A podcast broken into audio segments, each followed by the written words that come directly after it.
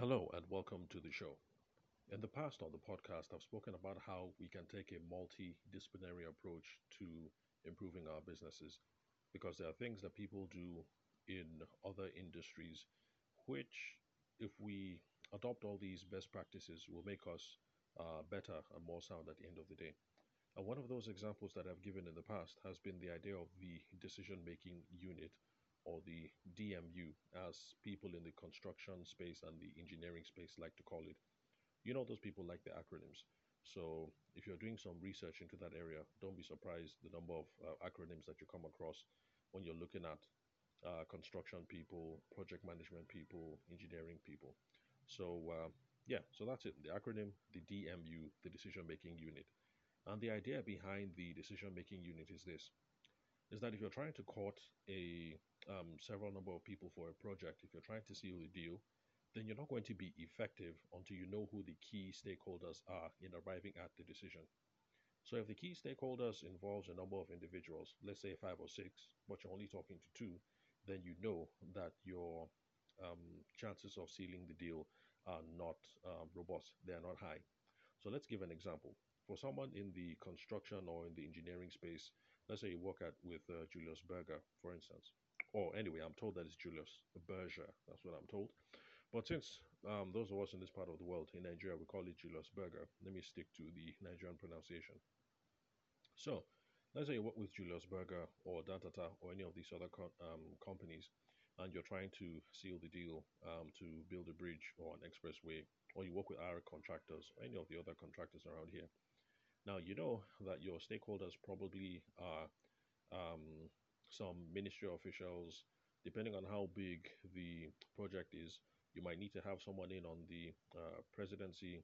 Um, what else? You also need some local stakeholders, uh, maybe people like if you're based in Abuja, uh, who knows? Maybe members of the um, Abuja Municipal Council, you know, people on the grassroots level need to be taken along uh, you probably need to have someone on the inside when it comes to the Ministry of um, Ministry of Works. I think there's a Ministry of Public Works or something like that.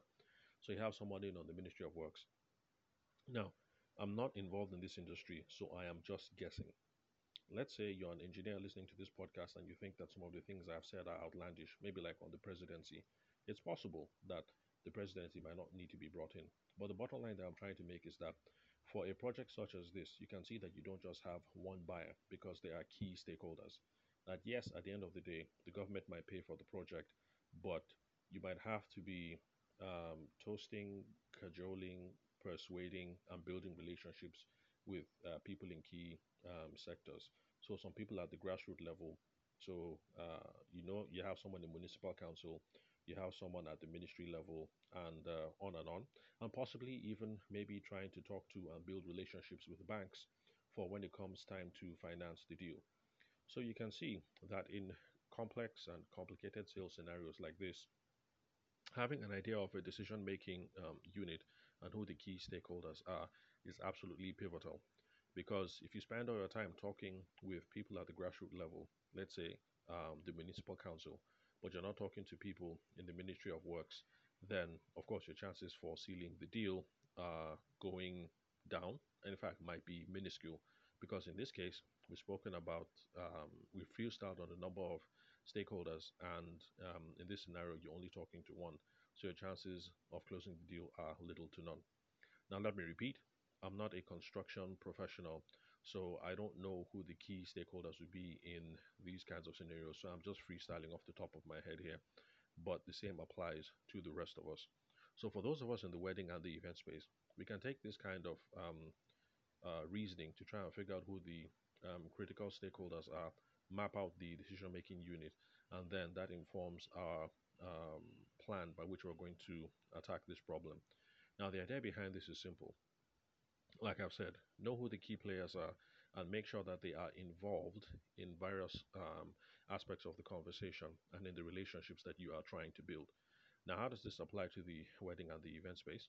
I'll give an example of something that I did just recently.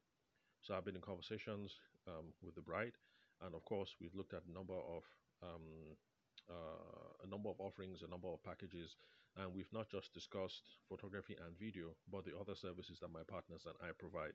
So we've looked at um, sound for the event hall. We've looked at um, lighting. Uh, what else? We've looked at uh, special effects. We've looked at photo booths.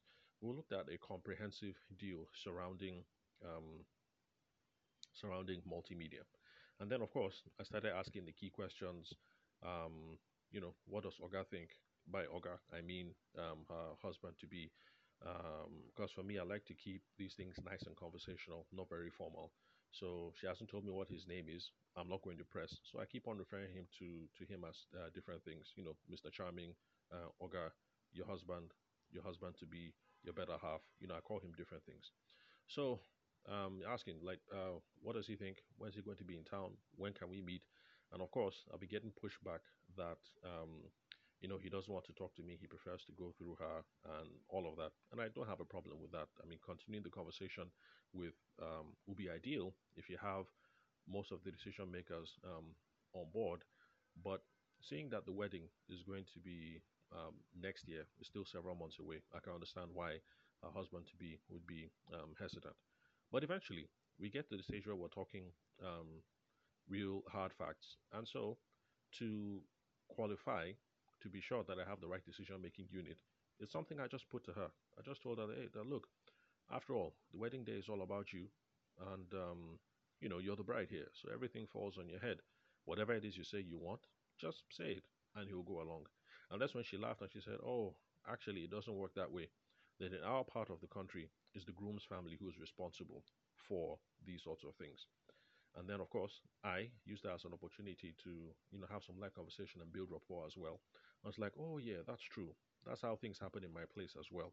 Now, for the traditional wedding, we would go over to the bride's place, but then for the white wedding, the court, the court wedding, the church wedding, um, the more formal stuff, that falls into the groom's family. And then I asked, oh, where are you from?